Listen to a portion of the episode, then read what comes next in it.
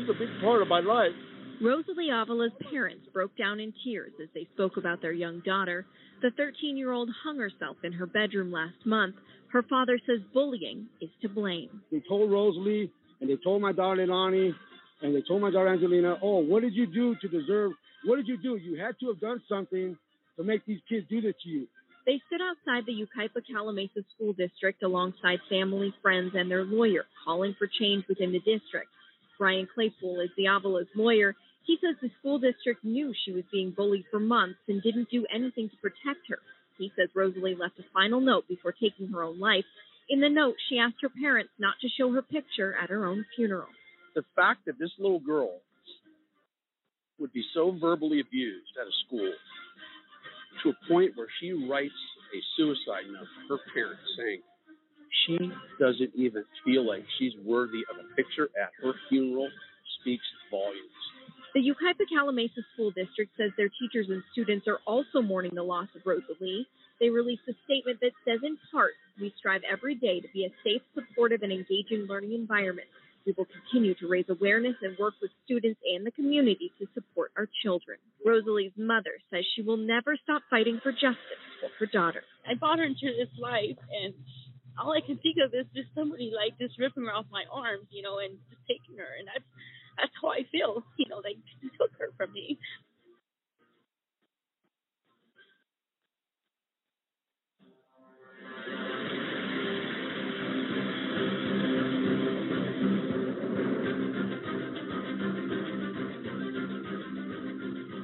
Ladies and gentlemen of America, this is AJC Radio, where we bring the message of justice all around the world. Tonight we deal with a troubling problem the epidemic of bullying resulting in teen suicide. I'll tell you what, folks, pull up a chair. This is going to be informative and really interesting. And I'll tell you right now, something needs to be done. AJC Radio tackles this problem right now.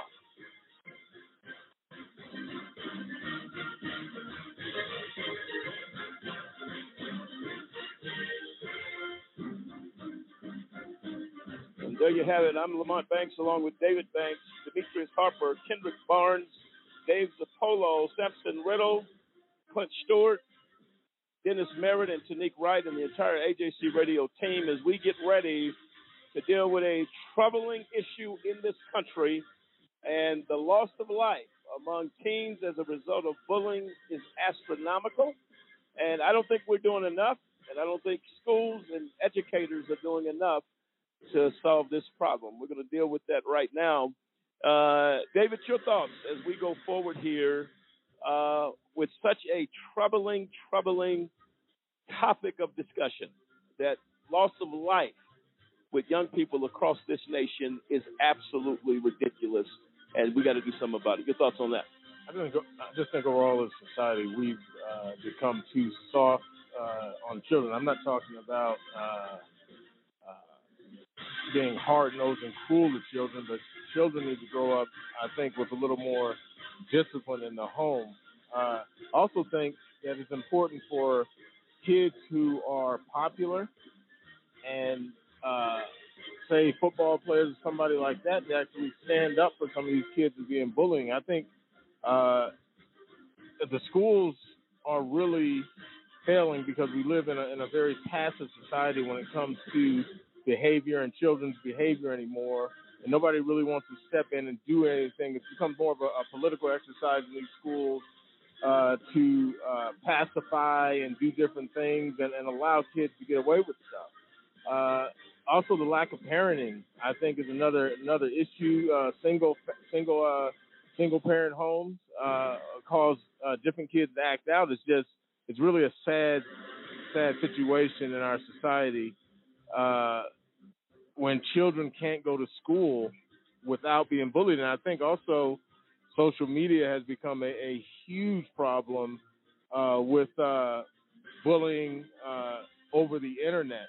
And uh, a bunch of kids and all your peers are now on social media sites, and it becomes very, very difficult because even if you could get away from it years ago by coming home, you no one can get away from it unless you actually stay off social media, which most kids just are so their lives are intertwined in social media. So it, it's a serious problem. It needs some uh, serious attention, and I think schools just need to be a little more uh, aggressive in, in policing uh, bullying. I don't give it's expelling students, doing whatever they have to do to, to really st- stop uh, st- stop this practice because lives are being lost. No, without question. And I'll tell you this: the, in my opinion, um, the educators who look the other way, uh, not dealing with the severity of the problem, but they should be, there should be training from any teacher, any counselor, any administrator in these schools need to be given strict guidelines that they have to adhere to. Students many times feel a sense of trust with teachers, uh, whether it's their math teacher or science teacher, whoever. Uh, there's usually a connection at some point with some of these teachers. Uh, but I think the fear of retaliation, uh, which is a major problem, stems at the root of the problem with these kids. Because if they act, if they go to administrators or go to the principal, they fear retaliation. Um, that's but that's the culture within the school system these days. Um, and I'm not blaming every educator because you got great educators out there, but there is a problem uh, that uh, is kind of not dealt with as serious as it is. Uh, and the loss of life um, that is happening on a consistent basis. We're going to get into those numbers uh, on the other side uh, of this break. But, folks, I'll tell you what, something has to be done. And then what do you do with parents who are doing everything they know to do and still they lose a loved one to death because that pressure was simply too much? So at one point, yeah, if the if the parents are not doing what they should, that's another topic. But the parents that are doing what they can and they seem overwhelmed with this issue uh, of losing their daughter or their son at a very young age, uh, there's got to be remedies to that. If we don't get them, we're going to have a major problem. I want to invite our callers to call in tonight at 646 200 0628. 646 200 0628. We're going to be joined by Heather Martinez uh, at the bottom of the hour. Uh, she is a mother of five fighting for her daughter. Her daughter's name is Natalie, who was bullied so bad she tried to commit suicide not too long ago. And we're going to deal with that. She's going to be a guest on this show. We'll have others joining her as well. Uh, a lady by the name of Adriana Cloud, Adrianne Cloud. She's a mother of three from Texas. She's also been dealing with bullying uh, with her children. We're going to take talk to these parents and get a feel on the front lines of what they're dealing with with this epidemic. Ladies and gentlemen, this is AJC Radio. We'll be right back.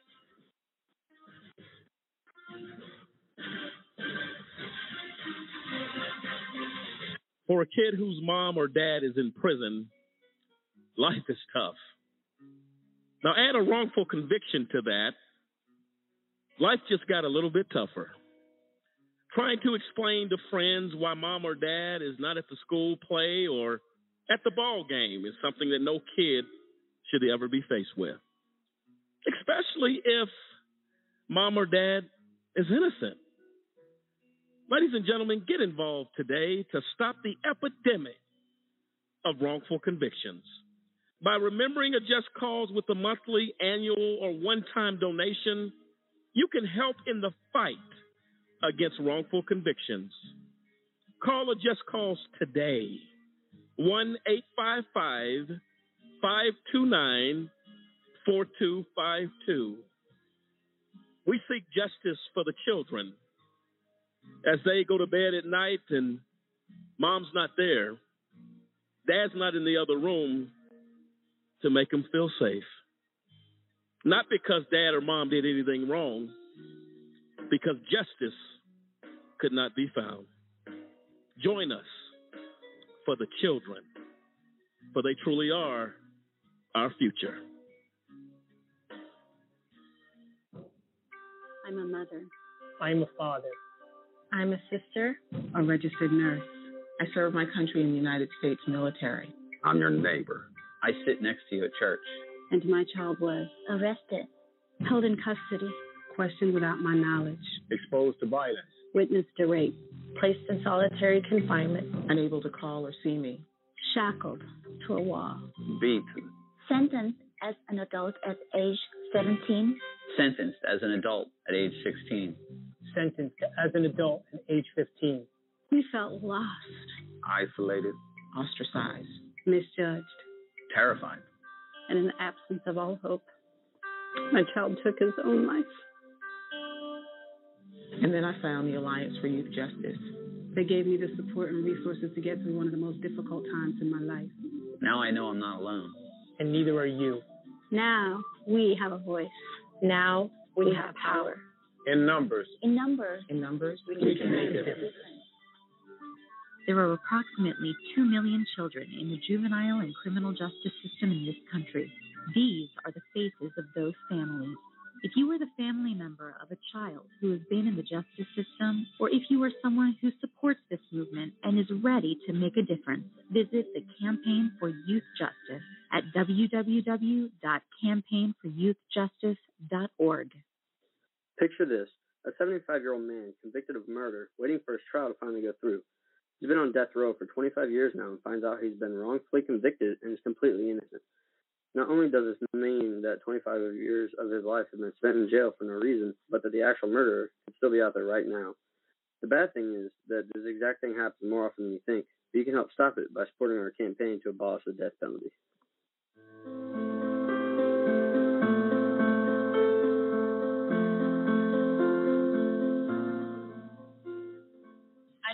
For equality.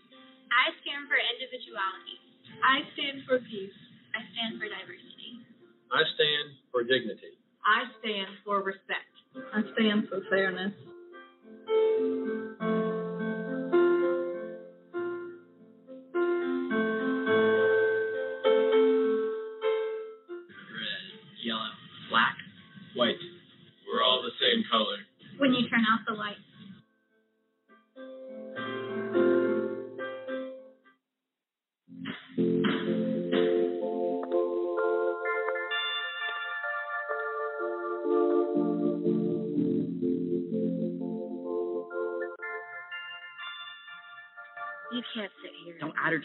It was just a joke. We're not friends. Why are you talking to me? You started it. So gross. Lame loser. Weirdo.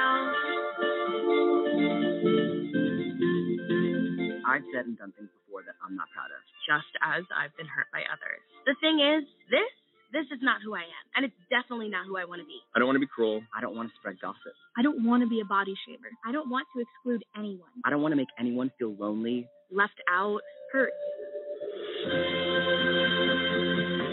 We have the power to be more. We can create a kinder world. It's not that hard. We just need to stop. Take a moment and consider others before we speak. And before we act. Be more. Be more. Be more.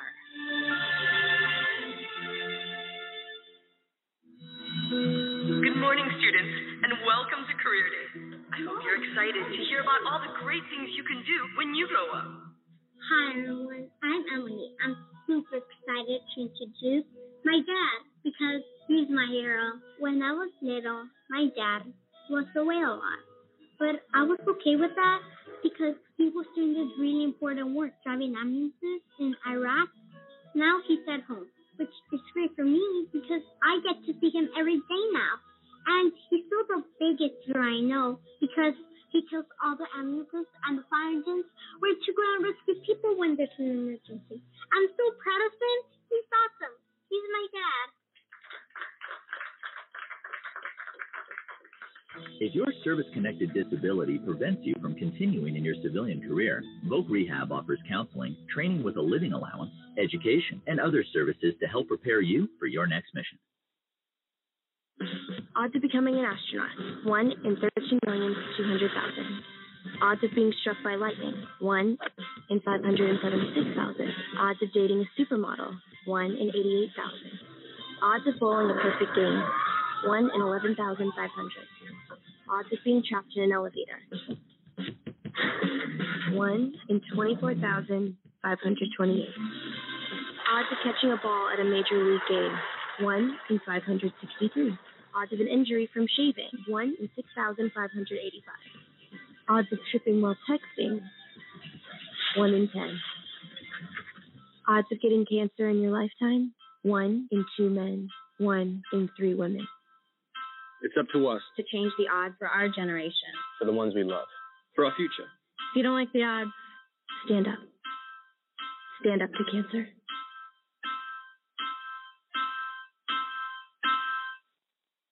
Meeting a teen girl online is actually pretty easy. You can go into any chat room and just start talking. Most of the girls are usually so insecure and desperate for attention. Attention from older guys is totally flattering. They're so much more mature and understanding than the guys my age. Actually works to my advantage. They like to brag to their friends that they're dating an older guy, so I just play along and pretend I'm really interested. Interested in the same things I am.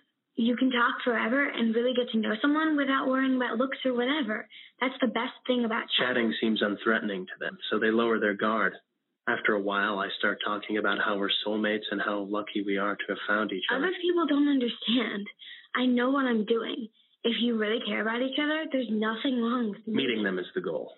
Once I get them out of their house, well, that's when things get really interesting. Online predators know what they're doing. Do you?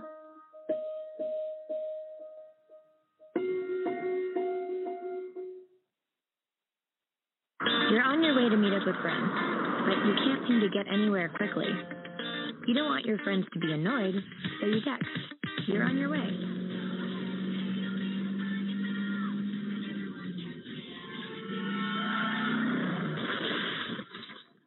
Five seconds is the average time your eyes are off the road while texting while driving.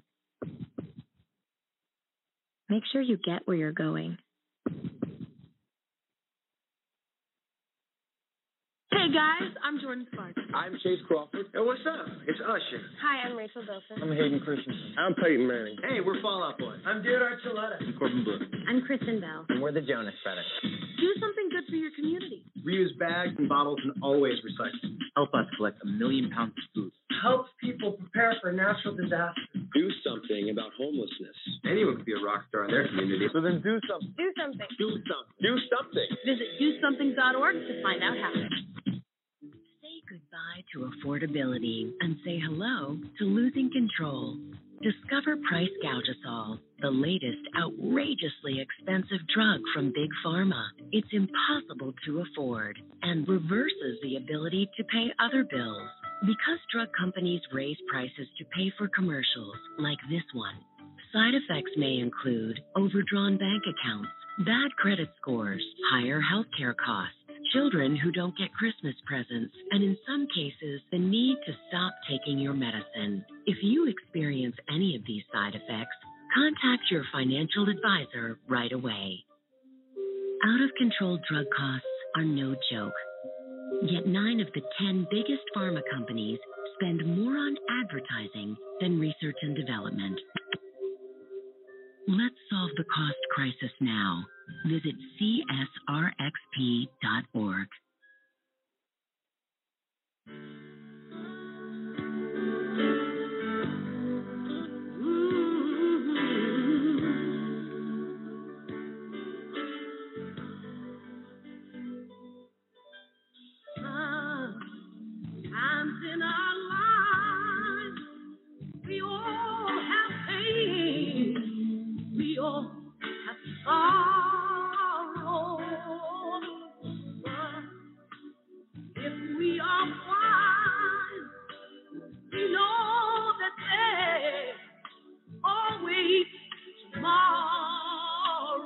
Welcome back, ladies and gentlemen, to AJC Radio tonight. As tonight we deal with a, a troubling issue in this country teen suicide, bullying being the key factor here of the loss of life by teens across this nation.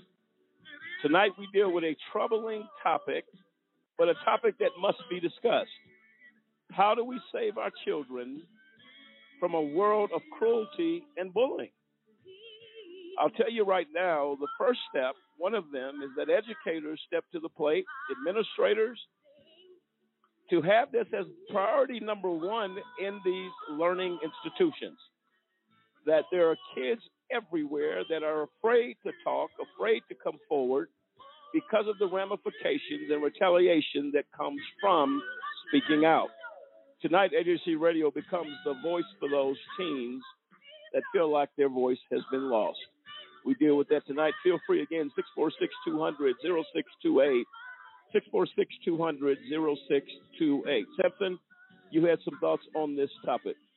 Uh, yeah, it's just it it's appalling to me how how much teen suicide rates, you know, uh, have grown over like the last number of years. I mean, I'm sitting here reading an article like in the last in the last just decade, it has absolutely skyrocketed. I mean, we have people that are between the ages of 15 and 24, and 5,000 of them are dying every year by suicide. It is the third leading rate or third leading cause of death in young people. I'm talking about if you think about it, every two hours, a young person commits suicide every day in this country because of bullying, because of something that's going on in their life, and that that's just from what the ones that are being reported.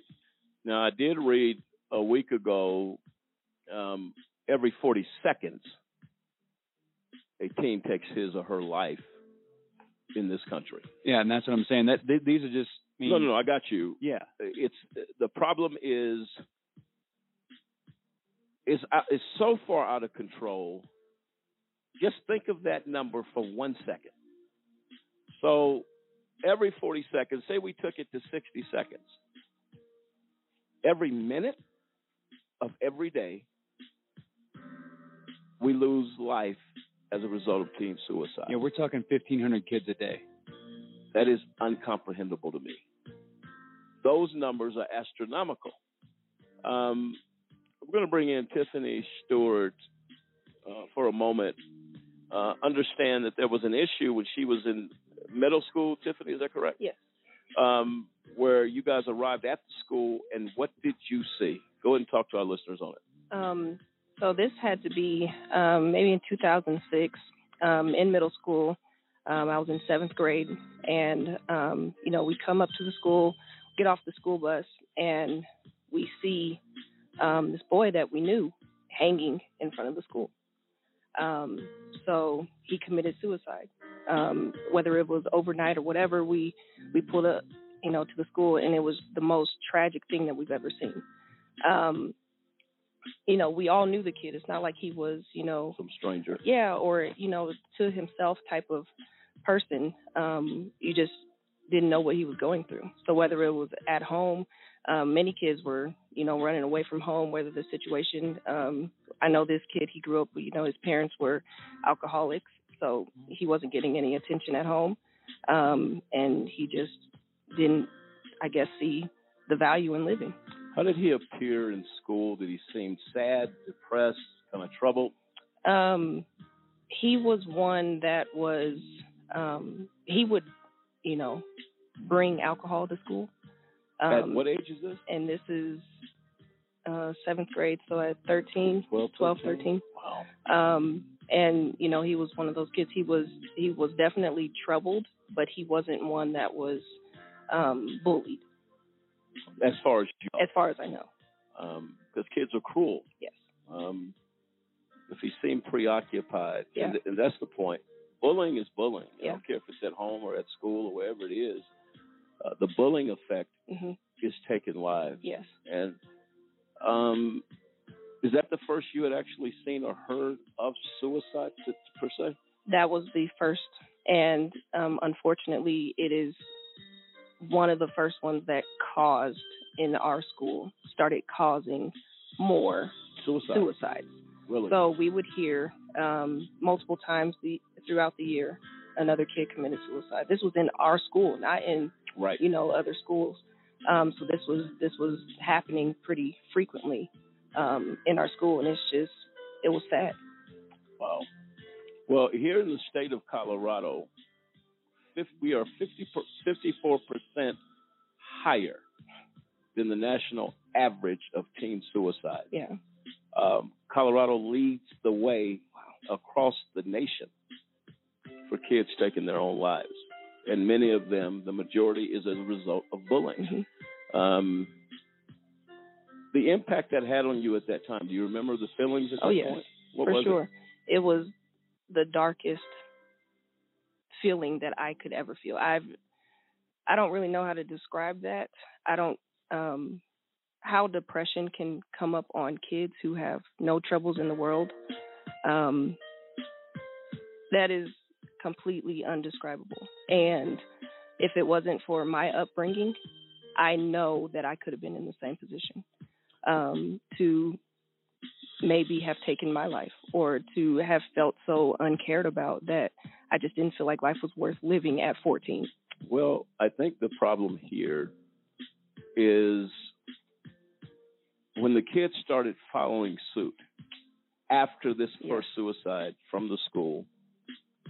Um, that means a lot of kids were having the same feelings and emotions, had not yet carried it out. Yeah. This is where I call the administrators of our educational institutions in question. How much then failed to be done to address this issue? Yeah. Because that means the problem was widespread in the school. Yep. But sometimes people are on a merry-go-round of suicide. So they, I'm going to do it. I'm not going to. Uh, maybe, maybe not. There should be some type of intervention uh, at these schools of learning that can address these issues. You try to figure out a 13 year old at the point wanting to take their life. What are they going through? An alcoholic at the age of 12 and 13? That is a problem. And if the children are in school from when I was a kid, seven to three thirty or whatever it is,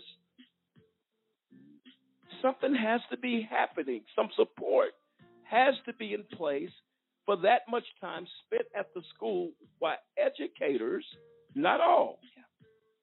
But I don't think we've addressed the issue enough because the numbers would not continue to increase. Something and someone is failing at their job. And that, a lot of times that's a lack of due diligence. I'm not, well, they'll be fine. It's not our problem. We're educators. We're not here for that. You are there for that. And much more. And much more. Um, that is very troubling to me. Um, and then the kids say, well, he did it, so we might as well go ahead and take our life. 13? 13. And some of them uh, die even earlier than that. I've read stories of nine year olds taking their life at the age of nine. That, that does not make sense to me. And what do we do to fix it? We have to get involved. We have to speak to the problem and quit saying, I don't want to deal with that. Our kids are just fine. And here's what I found years ago uh, I was uh, a motivational speaker in the schools here locally.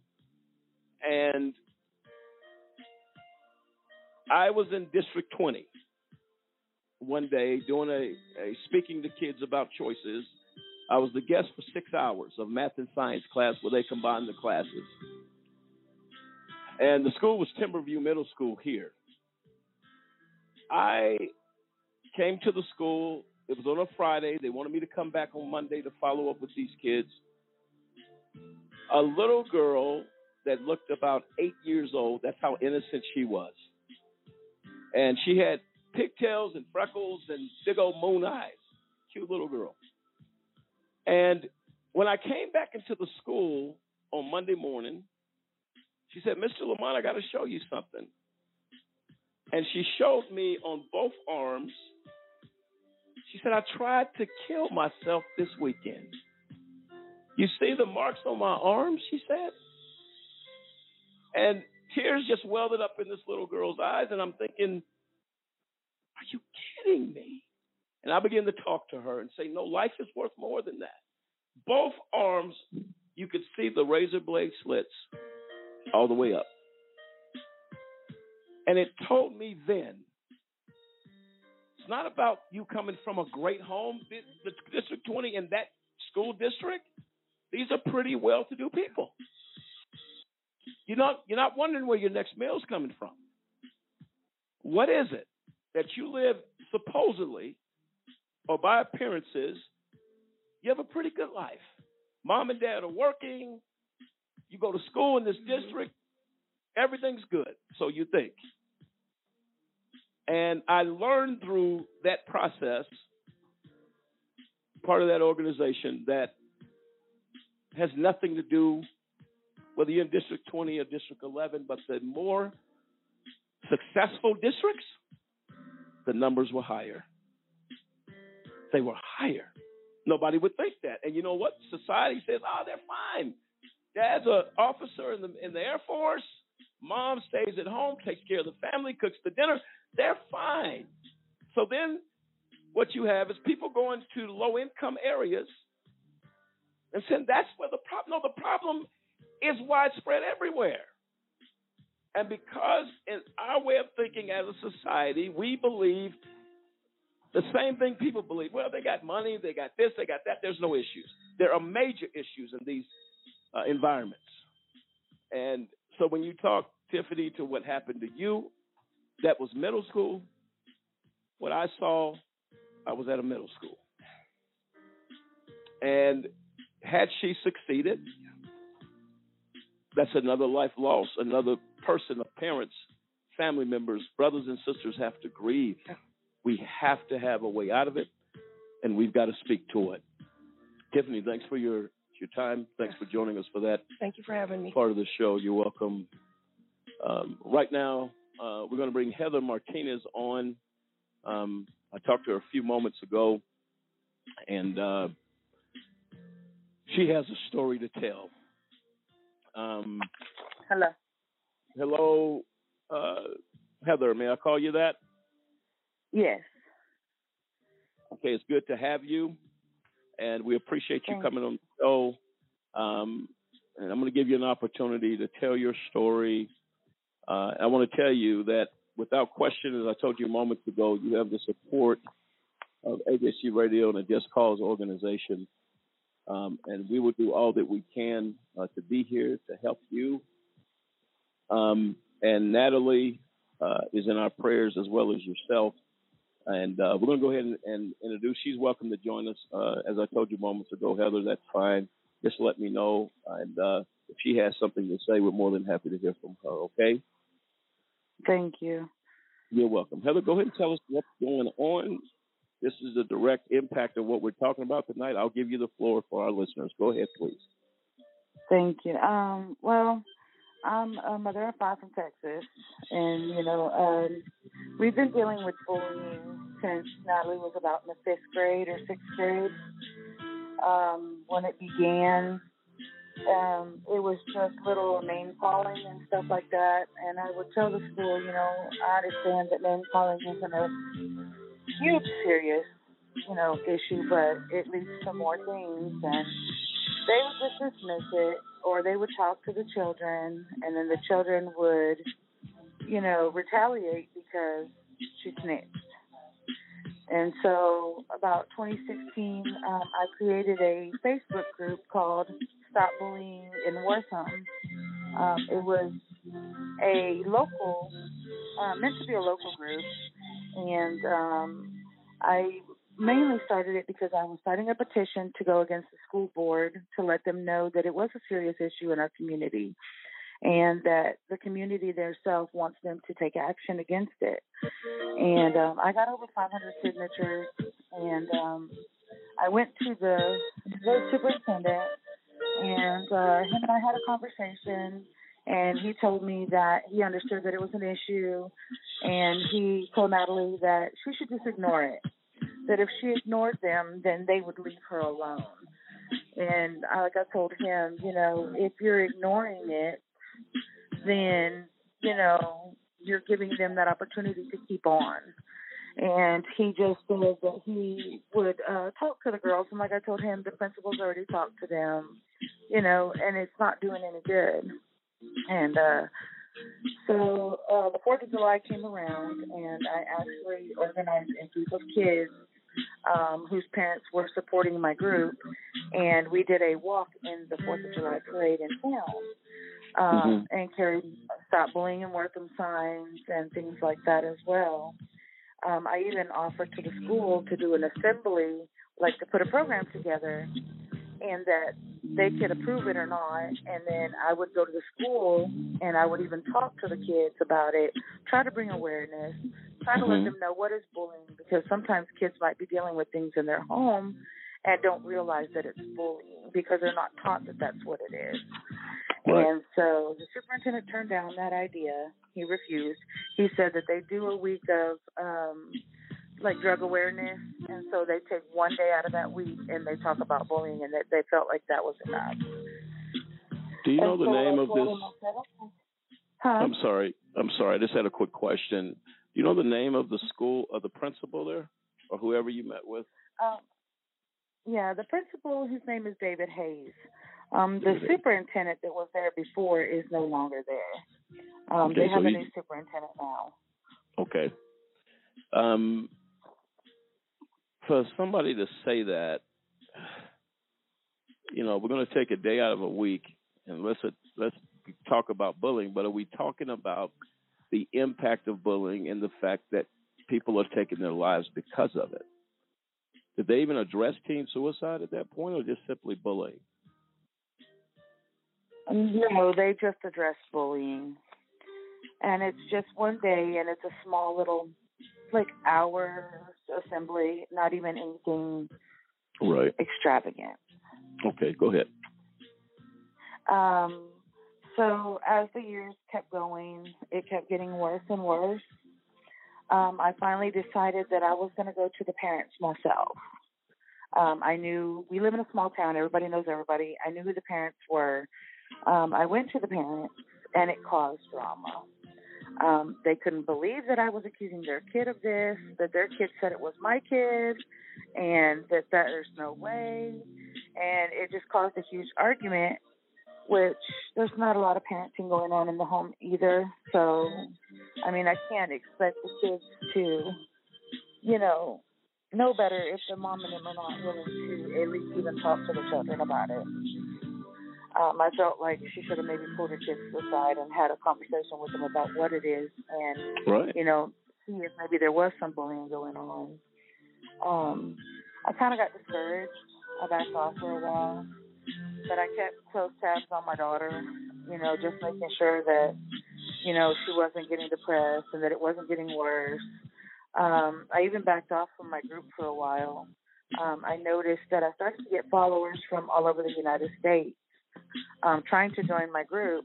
So I changed it to stop bullying in our school instead Mhm. of just in Wortham because I realized it was an issue all over the place, not just my child and not just my school. Um, Wow. so then in about eighth grade, um, the same girls began to continue to um, bully her more and more. Um, one girl in particular um, that was doing a lot of the bullying. Um, it's a group of cousins that are doing it. Um, my child isn't the only one that they're bullying. My child was the only one who spoke up and said something. Um, the Yes. girl stole her cell phone from her backpack and hid it in the classroom. Um, another child came forward and told uh, where the cell phone was and that she was the one who had done it. Um, the school talked to the child again, and you know, of course, she got upset. So about a week later or so, at a football game, um, the girls were doing like a uh, TikTok video, and um, Natalie was friends with a couple of the girls that were uh, with the girl, and she tried to, you know, try to fit in and talk to them. And the one girl who um, continuously bullied her um, attacked her. Um, it was on video. Um, it went viral on Snapchat. Um, I recorded it off of a phone of my daughter's where I found it, and I took it to the school, and I showed them because they did say that you know they can't do anything unless it's on school property. Well, this was the football field. Um, the school said they would talk to her and that there would be disciplinary action. I later found out that she was only not allowed to play the last two games of the season and was taken out of the honor society. And I felt like, you know, that wasn't too much of a slap on the wrist because the girl went around telling everybody that she didn't care, that it didn't bother her, that they had done that to her. Um, of the next home game, um, she came up behind her and snatched her by her ponytail. And her ponytail ended up on the side of her head. Again, repeatedly went back to the school, told them again, and again they just talked to the child. I went to the police station to file a police report, and the police station told me that they would not do any, were not able to do anything unless the school allowed them to get involved, um, because it was on school property. So Okay. it continued getting worse and worse. Yes. Um, because I repeatedly went to the school and repeatedly kept telling them of this child bullying my child, one of the aunts of this child got upset and said that, you know, um, that I was bullying her child by repeatedly having her child's name in my mouth. And um, she began to bully me on Facebook, posting pictures of the penguin from Batman, saying I was fat like him, um, posting fat people memes. Um, This is- we have a festival here called the Blues Festival, um, where she caught me where I was with my kids, and she even tried to attack me at the Blues Festival. Um, my older daughter and her older daughter got involved because they were high school friends at one point and tried to break it up and got her to back off and leave. But it was just at that point it just got ridiculous when the adults, you know, get involved in that type of a Mhm. manner. Sure. Um, so as ninth grade started last year, um, there was a new girl that came to the school, and um, she began to be friends with Natalie at first. Um, her and Natalie became pretty good friends. She'd come and hang out at the house and things like that. Well, the girl that had been bullying Natalie for years um, started to try to befriend that girl, and then eventually told her that um, it was either her or Natalie. And so the girl decided, you know, I'm sure because it's a group of friends where one little friend, you know, she began to hang out with them. And so then she began to bully Natalie as well. Um, Natalie's mental health went down. It deteriorated severely. She got severely depressed and she would always say how she wanted to die and how she just wished she wasn't here anymore. And I could tell in the beginning that, you know, it was maybe just like just words. But then it began it got to one point where I could tell from her eyes when she came to me and she said she just couldn't take it anymore. She wanted to kill herself. I could tell at that point in her eyes that it wasn't just a threat anymore. She really, truly was feeling that this was something that she wanted to do to herself. And so um, it was about two weeks before school let out last year. I ended up having to take her and put her in a facility um, to get her some help for her depression. And um, while she was in the hospital, the girls um, started spreading rumors around the school about that they thought that she was in a facility, that somebody had heard she was in a facility. And um, she was there for uh, 10 days, I believe. It was eight or 10 days. She was there. And the day that Natalie got out of the facility, the day I went to go pick her up, um, she when she got her phone back and everything, she turned it on, and they had been Snapchatting her and taunting her, talking about they knew she was in the mental facility, that she was crazy and things like that, which made her even even more depressed. And I told her, I said, just put the phone away. You know, just leave the phone alone. Stay away from social media. They were creating fake profiles to bully her. They even made a page on Instagram where they were saying things about her, um, very derogative things on her. It was called Wortham Tea. And um, so then kids were commenting on there as well. The page got banned because I reported it. Um, about four days after Natalie got out of the hospital because of that taunting, and then she knew that the kids knew she had been in a hospital. She was afraid to go back to school and knew she had to go back to school. Um, she tried to split her wrist with some scissors. Um, when I Oh, talked man. to her about it, she um, told me that she didn't want to kill herself, kill herself, but that she just wishes that it would just happen so that way she didn't have to deal with these girls anymore. Um, I called the Wow. school and talked to them, and I told him, I said, I can't have her relapsing, you know, and trying to do something for herself. Can we please, since there's only one week left of school, just homeschool her for the rest of the week? So teachers sent assignments, we homebounded her. Um, we were hoping that over the summer some of these girls would kind of mature and change. Sure. Didn't happen. They taunted her through the summer, through social media as well. Um, Natalie then expressed to me that if I had to send her back to school, she was going to try to kill herself. Um, so I then at that point decided that we were going to homeschool this year.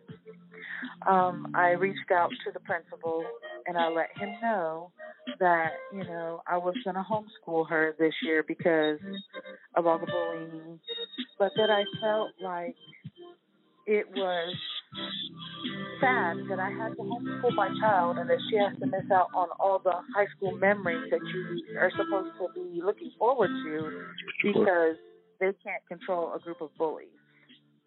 Yep. And um he said that he understood how I felt and wished me luck in the homeschooling. That was it. Really hurt my feelings because as a small community I considered him as you know, kind of a friend and figured, you know, he was the one who was trying to help me here and there, you know, try to get these girls to kind of leave her alone. I felt like he would, he should have showed more concern and more Sure. care about the situation. Not just, I wish her luck in homeschool instead of let's try to get this under control so she can go to school. Right. Um, she wants to go to school so bad. And of course, being homeschooled, she has no friends. You know, she's at home all day long, which is even more depressing. Um, but it's just sad that because of these girls not wanting to leave her alone, I have to homeschool her, and she's in multiple therapies.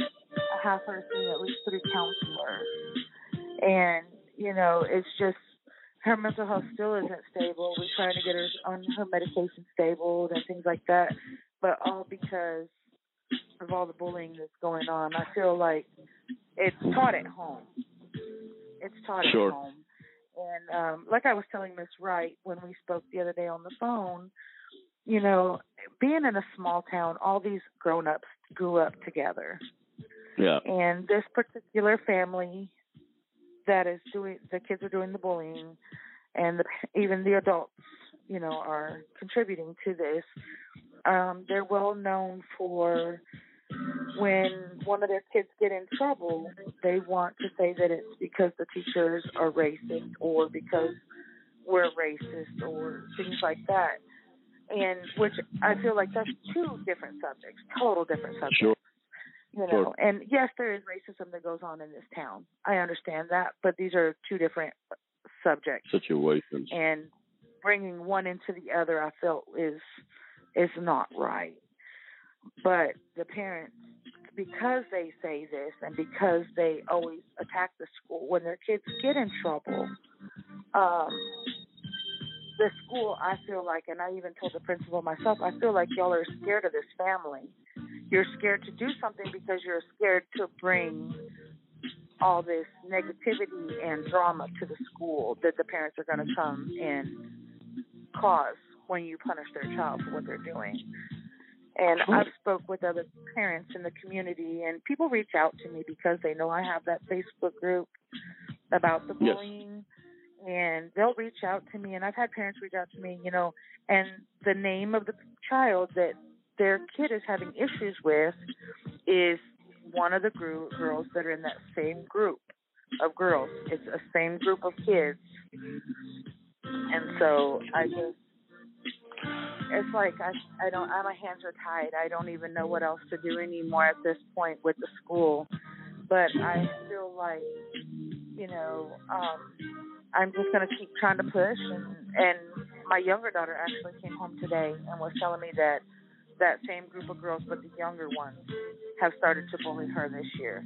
And she didn't Wow. want to say anything to me because she knew that I was dealing with the stress of Natalie's bullying and she felt like she didn't want to burden me with it. So now round two of this fight with the same school again because I'm going to have to go to school tomorrow and try to see what we can do with that situation. But it's just like it's an ongoing situation So Heather, ongoing and it and it not ends. But I'm glad our Facebook page actually has reached 2.2k, I believe. And the last year it went from like hundreds to thousands. And right. and like I told Miss Wright, you know, Adrianne and I are not um, professionals. We're not counselors. We're not school officials, anything like that. We're just two parents who are dealing with the bullying, who are struggling because our children have threatened to commit suicide because of the bullying. And we we try to run that page the best that we can because I feel like it's a support system. Uh, people tell their stories, people comment, people give them advice, give them support, Yep. and and that's what we need is a community of parents supporting each other because this is a very stressful subject, and when you're dealing with it personally, it even affects yourself mentally as well because you don't for want to sure. your children suffer. For sure. Heather, um, I can tell you this, and this I'm going to tell you this now. Um, when you have that meeting with the school in the morning, I'm going to talk to you offline. I want you to call me and put me on speakerphone as your family advocate, and we're going to have a discussion uh, with those administrators. Would that help you? Yes, sir. I'm gonna I'm gonna do that. And let me say this: we're all the way here in Colorado, but make no mistake about it. Our position as advocates is to deal with issues no matter where we find it. I think it is a tragedy that these that this school allows this type of behavior to not only go from Natalie to your younger daughter, uh, we're going to address it. And I'm here for you. A Just Cause organization, AJC, is here for you, Natalie, and your entire family. And I promise you, uh, we will press until something happens. We're going to do that. And like I told the principal, you know, I know my child is not innocent by any means. you know, kids Yeah. are kids. They're going to be kids. They're going to act out. They're going to, you know, ret- they're going to talk back when somebody's messing with them. And I'm sure she said things back to, oh, I know she said things back to them when they've messed with her before, you know, but in self defense.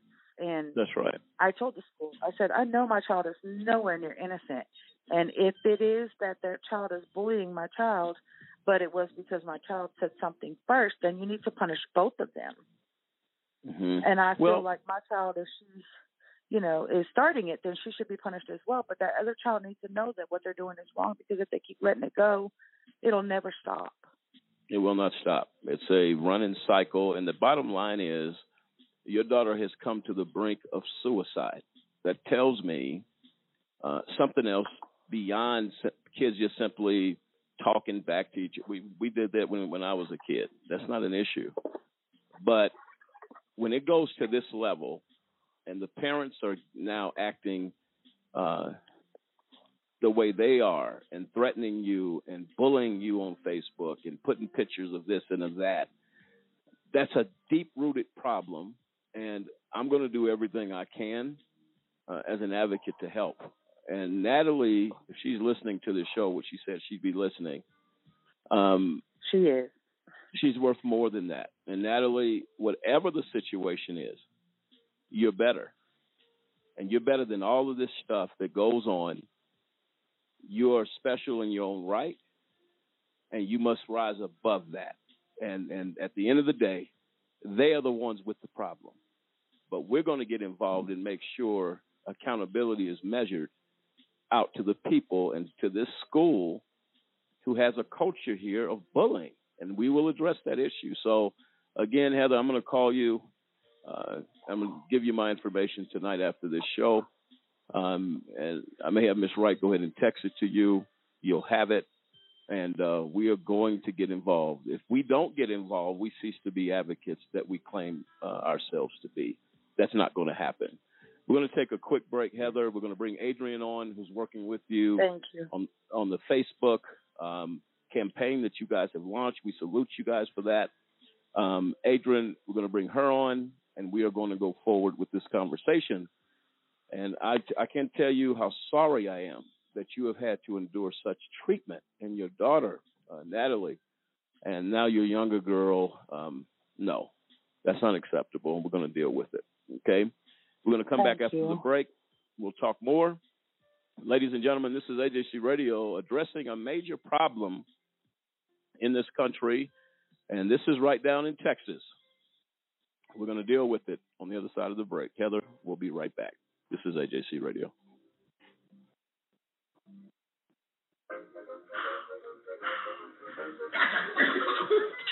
I surrender, I surrender. All right, pal.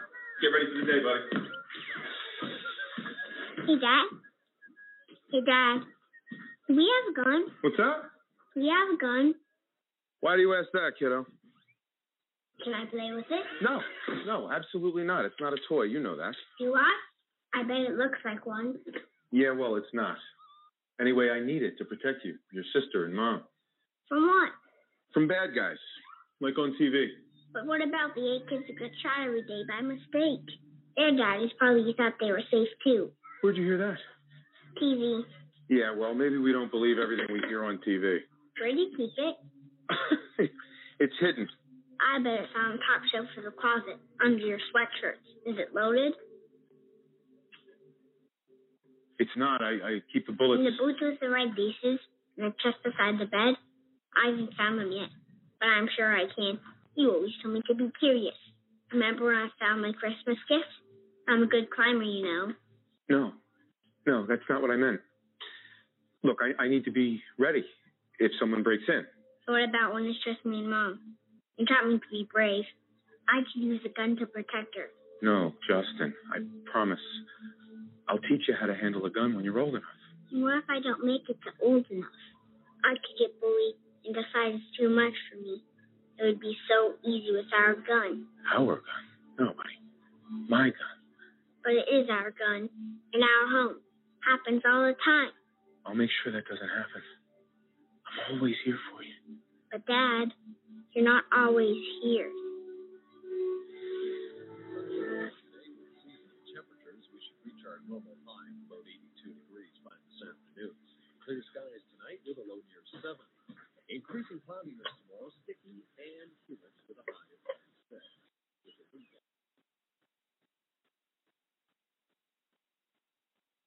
Look, right now, uh, while you're looking at this on your screen in your hand or on your computer, there's somebody just like you who's sitting in a prison cell. And they didn't do much more than you did, you know, some crazy weekend. You didn't get caught. They got caught. And they can never get uncaught.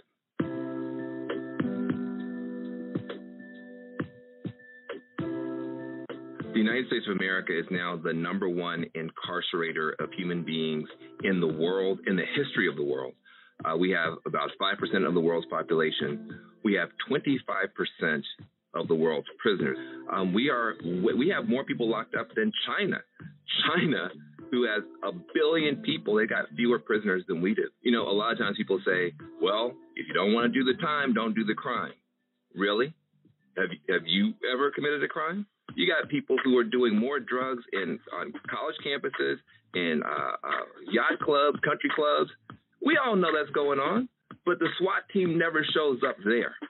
The SWAT team shows up in housing projects where you got poorer people doing fewer drugs, and those people go to prison. But think about it. What if one of the times when you were breaking the law, when you had something illegal in your pocket, in your car, at your party, the police had kicked in those doors? Would you want to be known for the rest of your life based on what happened that night? That is what is happening to millions of people. If rich folks' kids get in trouble, they go to rehab.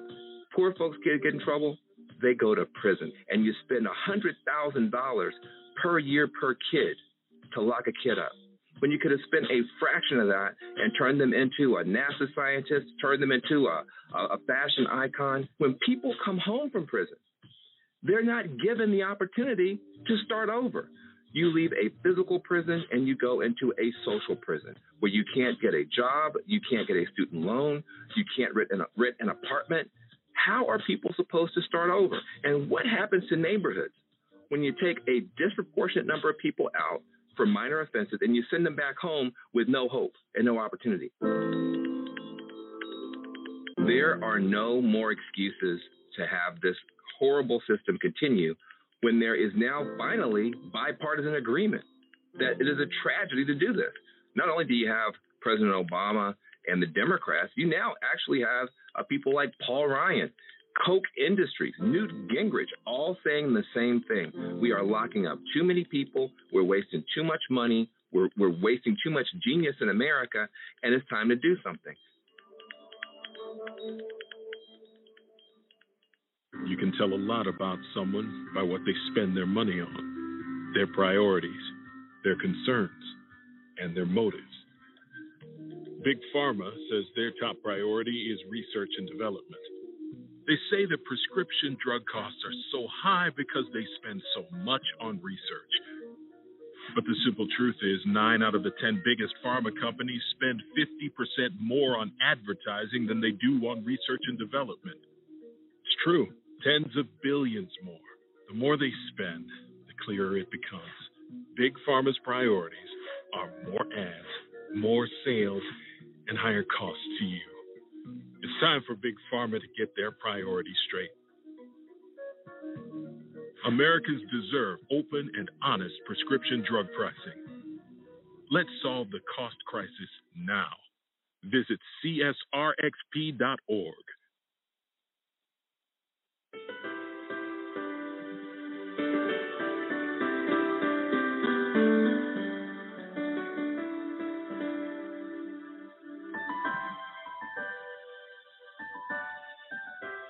Ladies and gentlemen, AJC Radio back with you tonight.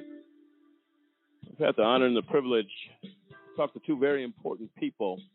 Heather Martinez, the mother of Natalie, dealing with bullying in this present day world and situation. We are honored tonight to have Heather here and Natalie, and we salute their courage to come forward tonight and speak about something that's very difficult. But the problem is, if we fail to speak out, if we fail to get involved, if we fail our children, someone must be held accountable for that act. For the things that Heather has gone through, what Natalie has gone through, it is absolutely deplorable. Should not happen. And the failure to act by the local school there in Texas, uh, we now get in this fight. Not because we know Heather or Natalie personally, but because we are advocates for justice. Our vision is to fight injustice wherever we find it. Tonight, we have been given information without question that an injustice is happening here. For Heather, for Natalie, and countless others that have suffered uh, the same type of treatment and behavior towards themselves, and we are going to address that. So, very special thank you, Heather and Natalie, for being on this show tonight. Um, I was saying prior to the break, uh, Heather, in regards to the Facebook push uh, that you folks have, um, we are going to uh, bring Adrianne on now, and uh, let's bring her on. Adrianne Cloud, is she with us? Yes, hello. How are you? Hello. Um, is it Adrianne? Is that correct? Yes, yes, that's correct. Okay. Okay. And Adrianne, before I get to you on what you're doing for Facebook, I believe we just re- received notification that Heather wanted something to say. Is that right? I'm not Heather. I'm sorry, Natalie. Is that right, Heather? Yes. Okay. Natalie, go ahead. Um, I just wanted to say thank you very much for this opportunity and bringing awareness to everyone that this is not easy. It's really hard. And Yes. life is hard. But Yes. I keep pushing every day because I know that if I do this, that I will let down a lot of people who love me. And I'm gonna keep pushing and I'm gonna Okay. help every I'm gonna help other people who are dealing with the same situation. That's good. That That's very good. Yes. And Natalie, uh, we're gonna push. We're gonna get. We're gonna get right behind you and push with you. Okay. Um, that's what we're going to do. You're not in this fight alone, and uh, you're talking about people all over this country that listen to this show we are going. AJC and a Just Cause is going to get behind you, and we're here for you every step of the way, and we're going to help you. Okay, so please know this. Um, uh, you say you would let people down. Well, you're a special person. Our society needs you. Our country needs you, and uh, you'll become an advocate just like we are, and say, look, hey, I'm going to fight for others, like you just said. Your vision is well noted of what you want to do, and you'll have AJC and a Just Cause behind you 100%. Okay. Yes, sir. Thank you. Our church has also been helping um, BC Mahia. Um, Mhm. Big shout out to Jody and my pastor, my youth pastor Nick. They do a lot for me and they make me feel loved, and that's part of the reason that I'm still fighting for my life. Okay. Well, I appreciate them and what they do, and and uh, I think you're going to impact a lot of young people's life, and those that come to the crossroads in their life will say, "Look, Natalie told me she went through it and she made it, then I can make it too." Keep that in the forefront of your mind, and you will be just fine. I promise you that. Okay. Yes, sir. Thank you. Okay, God bless you. And um, let's bring Adrianne in. Uh, Adrianne, tell us a little bit, Heather, if you want to introduce her, what you guys have collectively come together to do in this fight. Uh, I'll give you the floor. Uh, yes, the, uh, Adrianne is my my sister, not by blood, but my sister, my best friend, my my my back support. She uh, she's been there for me through thick and thin. She's my one that helps, you know, give me advice, and she's there to support me when I'm going through it because her kids go through the same thing mine's been going through, and um, she she volunteered to help me on my website, my uh, stop bullying in our schools, and she is an awesome admin. She she does a lot of the responding and a lot of the um, commenting to help give support and whatever we can do um, to help other people as well who are going through the same thing. Because after all, that's what it's about. Our site Yes. is to just be a support system for other parents that are dealing with the same things. Awesome. Adrianne, your thoughts on all of this. Give me your position on this and what's driving you to be involved here. Well, it started um when my child used to when we used to live in Wortham as well. Um I grew up in Wortham. I graduated from Wortham. And half the people she talks about, I either went to school with them or they used to be my teacher or, you know, that's how small it is. Um Okay. my oldest daughter, when she came into this world, she was already a fighter. Um, she um, she had stopped breathing when she was born, and it kind of messed with her brain a little bit. So she has um, a learning disability, um, but she's very smart. Um, and when she got to the second grade, her level of being, you know, a normal was kind of hard for her. She always tried to fit in and be with, you know, her age group sometimes, but sometimes she always played with some of the younger kids, and she does that now sometimes. Okay. Um, she um had an issue with one girl in particular, and a lot of times the school wouldn't listen to me because this family has money. They have donated a lot and they have done a lot for the school, and um, and it kind of upset me because my grandparents was well known and they have done a lot for the community. Mhm. Um, the first time I was telling them about my child being bullied, they kept telling me they were going to investigate and they were going to check it out. And then they will tell me, well, we checked everything out and we talked to the person and we talked to the child and they said they will stop doing it. Well, it kept going and it kept going. So finally, I told them, I said, okay, um, when y'all push my child too far and she starts defending herself, I warned you. And my child will not get in trouble for defending herself. Well, the first time she defended herself, an older cousin of mine, uh, of, of hers, called me to let me know that she had to stop her from hurting this other child. Uh, I got a phone call from the school and they were trying to put her in ISS.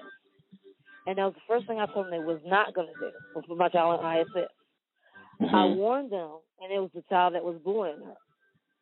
When I go in there, the mom was all in my child's face. And so The mother. the parent, yes, the mother was all up in my child's face. I'm like, you hurt my baby. I should press charges against you. You need to go to jail. All up, and they were just standing there letting it happen. And I finally went up in there and I got all up in her face and I said, "Excuse you, who do you think you're talking to, and why are y'all letting this happen?" I mean, y'all haven't even called Wow. me. It was another family member that called me to let me know what was going on. Mm-hmm. And I said, I don't appreciate this at all. So we sat down and we actually had a meeting. And lucky for me, you know, my cousin had her phone and she had recorded the whole situation. Oh. Okay. Where it was her daughter started the whole thing and kept kicking her, kept hitting her and stuff. And all of a sudden, my daughter just literally grabbed her and picked her up and had her hanging over the um the slide thing and was tired of it. And Absolutely. and so she finally, um, if it wasn't for her cousin to get her to calm down and bring her back safely to the, you know, to the slide to keep her from getting hurt, uh, she would have probably would have literally had dropped her and the child would have been hurt more. But Mm-hmm. she was crying and she's like, Mom, I was tired of her kicking me and they I've been telling them all this time they wouldn't do anything. And the mom was in shock and she tried to apologize and she didn't mean it. I can tell it in her voice that she didn't mean it. And she goes, Well, I don't know where my child got it from and you know, we didn't teach her that and you know, things like that and I'm like, Okay, but you just shut you just proved where it came from. I mean, a lot of my uh, friends and classmates know how I was back then. I always spoke my mind. I was always taught to speak up. Um, I was always protective of others. Um, and that's what I try to teach my kids. Um, but when you have people that you know and they don't do their part, it hurts. Sure. Especially when Sure. and and it situations at that school it kind of got worse because um even though we didn't have a student that committed suicide there we did have a staff and that was one of my classmates and she was a teacher there and you never would have thought something was going on with her but she was depressed.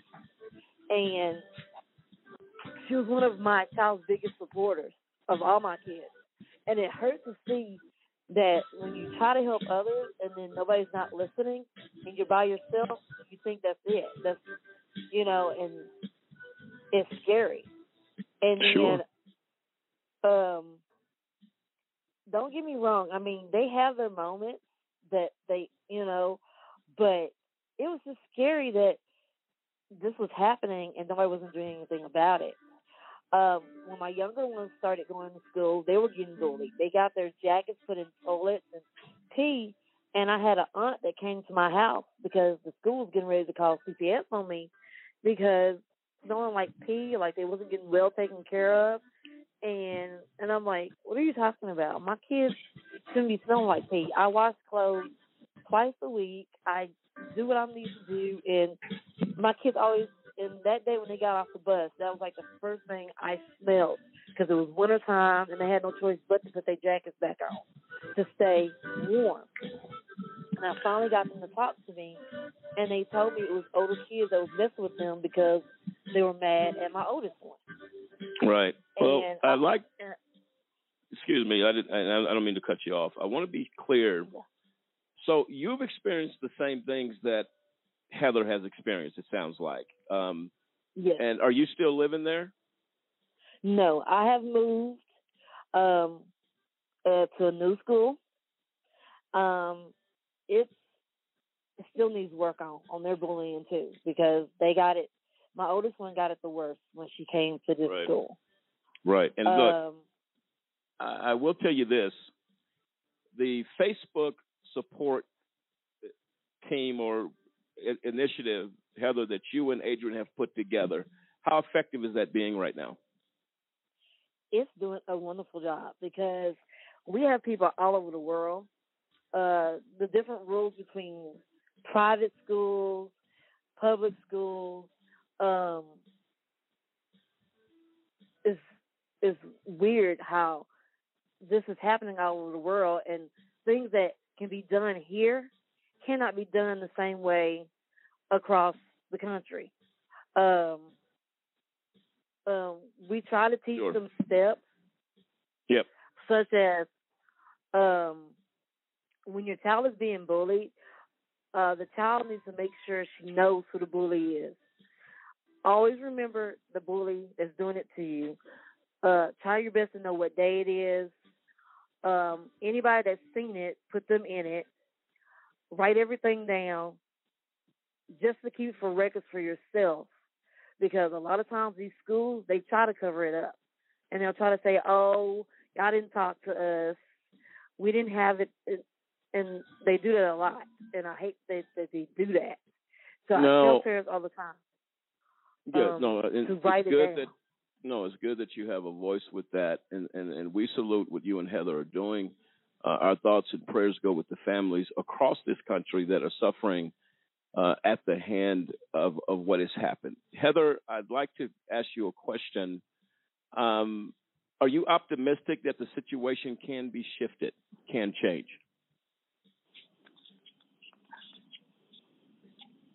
Heather, are you there?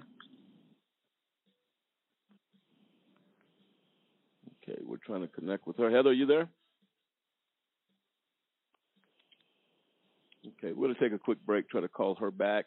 Um, ladies and gentlemen, this is AJC Radio, and uh, we're dealing with bullying tonight. The results of that bullying, teen suicide at an all time high across this nation. and We're going to deal with it further. Uh, Adrianne, thank you for your time, your thoughts on this matter. And uh, again, we'll be in touch offline with both of you as we go forward to fight this problem. This is AJC Radio. We'll be right back.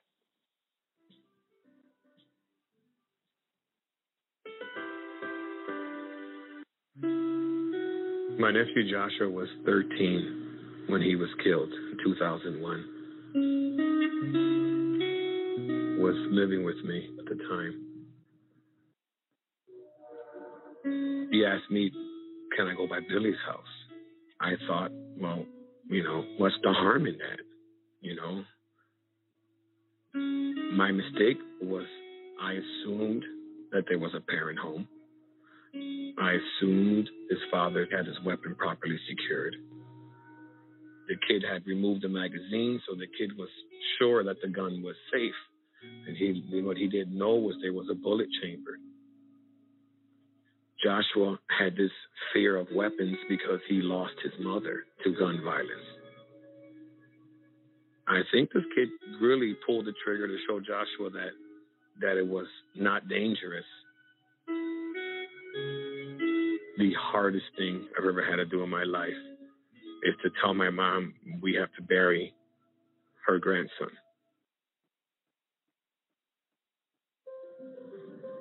The pain was so great. We just wanted to do something positive and we also wanted to try to prevent families from experiencing the same pain that this put my family through. We began working with the End Family Fire campaign. Mm-hmm. Family Fire is the accidental shooting of a family member with a weapon that was improperly secured, improperly stored. It's a difficult conversation for people. You don't want to ask or say anything to your neighbors because you don't want to offend them, but there are important things we should know. Where are they going when they play? What is the environment of that home? We have to understand that children are inquisitive, they're curious. And there's not one corner of the house that they haven't gone through. If you're a gun owner, you have to make sure your weapon is inaccessible.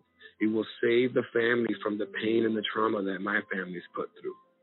Because once that happens, it's forever. And if I could prevent one family from experiencing that, then his life will have some purpose.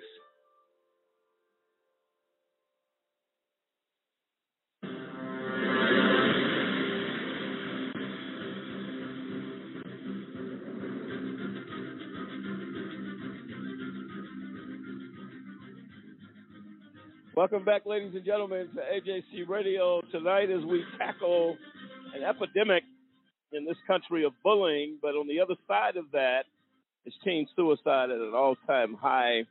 We address this issue tonight uh, because it is something that has to be addressed. Feel free to dial in 646 200 0628, 646 200 0628 as we continue this discussion. Uh, right now, we're going to bring Jazz. She goes by Jazz. Uh, Katie Jazz Grace Sadler, uh, but again, goes by Jazz. She uh, is someone that's addressing these issues. Uh, she is founder and president of the FSP Against Bullying, a nonprofit organization based in the United States, and dealing with bullying and uh, as we deal with the other side with again the teen suicide issue that has brought us uh, to this discussion tonight. Jazz, are you with us? Yes, I am. Can you hear me all right? Can, ma'am. Thank you so much for joining us. Uh, I don't know how much of the show you've heard thus far, um, but we're dealing with some serious issues here. I'm going to give you the floor to introduce yourself to our listening audience and to all the hosts here so we can get into this dialogue that is critically important. Go ahead, please. Absolutely. Well, thank you so much for having me. And I want to start by saying um, October is National Bullying Prevention Month, so your timing is phenomenal. I Yes. also want to extend my uh, heartfelt uh, support to Adrianne and Heather as well as Natalie. I did have an opportunity to listen to uh, a good part of their experiences with bullying and with Yes. their children in the school district. So I, I do want to jump right into that. But uh, first and foremost, let me introduce myself. My name is Sure. KT Jazz Grace Sadler. I am the founder and president of FSP Against Bullying, which is a national bullying prevention organization. And we address bullying, uh, be it youth or adults, be it in the playground, the community, Okay. or the workplace. And first and foremost, our primary concern is creating healthy spaces for youth to be able to learn and grow. And that's why we send our kids to school, right? We send them to that place Right. that's supposed to be safe and supposed to protect our children so they can learn and grow and someday be our caregivers, right? Sure. So Sure. we want to make sure that they have a healthy existence. So in listening to the show, there are a few things that came to top of mind. And I understand that the other parents who are gravely concerned about the protections for their children happen to be in the state of Texas, the great state of Texas. Yes. Well, there are bullying bullying laws in the state of Texas. Believe it or not, there are some of the strongest, toughest bullying laws, and unfortunately, a lot of people affected by bullying they're not aware of that. So I mm-hmm. want to encourage your listeners to go to our website. It is fspagainstbullying.org. And on our resources page, you can hit the state that you're in, and we'll have a complete map of every single law that has bullying protections in your state. No matter what Okay. state you are in the United States, it will outline that. It'll outline what your rights are. Okay. The other thing I wanted to touch on for Natalie and Heather, uh, just like you, very concerned that the school administrators have been apathetic and not very responsive to incidents of bullying action. And allegedly, they're not doing it because certain parents or families may have influence in those districts. I believe, and the data supports this, that the problem starts at the district level, not at the regional level. Okay. Unfortunately, schools are graded by the amount of uh, incident reports that they have. The more incident reports they have, the poorer their grade. So there's no motivator to report incidents. There's more of a motivator to bury those incidents. So that's unfortunate. Uh, that the, at the district level, that they do not support the regional level for the schools, and it directly impacts their ability to have funding for certain programming. Are you aware of that? Yeah, I am now. Uh, let me ask you a question as you're on this topic. So Mm-hmm. you're you're saying a lot of people don't know the laws that are in place, um, and in this particular case with uh, Heather, and she's going to be joining in the dialogue with us as well, and she may already be in in uh, actually on this line. Heather, you with us? I am. Heather, we're talking to uh, uh, You can uh, just Kati say jazz. Jazz. I'll just okay. Jazz is her is what she goes by, um, and she was listening to your story and was very giving her sincere um, uh, concern uh, for you and Natalie, and I, I want to say that off the top. So, uh, Jazz, I'm bringing her in into the conversation so she can understand this as well as we have planned a call to that school tomorrow morning. Uh, we will address some of these issues, but um, please uh, go ahead. If you got any questions for Heather, feel free to ask her as well, uh, Jazz. That that'll be fine. Okay, so Heather, I understand this is something you've been dealing with for some time, and you've run into brick walls. And I do understand that the greatest concern is for Natalie's well-being, and it sounds like that you've gotten professionals involved from a mental health perspective as well. But you also have some rights, and I also understand that you're homeschooling your daughter, correct? Yes, I am. I pulled her out of school because they're not addressing the issue and it's making her mental health um, spiral downward. Absolutely. And you're well within your right to do that. So let me share a, a very brief story with you. I ran into a very similar problem with my child. And it wasn't until I did a considerable amount of research about the responsibility for the district to educate my child and provide a safe learning environment. So that's what our tax dollars pay for. The school's failure to do that caused me to sue the district, and I actually sued the district in the state of Pennsylvania. And I actually won the case. Uh, the school failed to be able to protect and educate my child. So that's a story for another time. But basically, understanding the laws and the responsibility of the laws will benefit you. So when you go to our website, you'll be able to pull up what those laws are in the state of Texas. So that's basically giving you ammunition, so to speak, to employ the district to do what they're responsible for doing. So right now, what you've been doing is not that you need the lawyer up right now, but have them to understand you know what the rights and what your rights are. And the rights that you do have is to report it, but it's very, very important that you document everything you do. It cannot just be verbal. Everything you do must be documented. I'm not sure you've done that, but everything you do going forward must be in writing. If you have a conversation with an administrator, do an email per our conversation, Mr. Jones, whereby you stated, I stated, so forth and so on. Make sense? Yes, ma'am. Now, the reason that it's so important, am I speaking with Heather? Yes, it's me, Heather. Okay. The reason that's so important, by the, I had no idea that I would ever be in court with my district, but I knew enough to know to document every interaction with the school, and it did come in uh, to play in my favor. The fact that I did end up having to sue the district because my child was beaten so badly, he ended up in the hospital with a broken clavicle. So I did sue the district. I did prevail. But it wasn't really about that.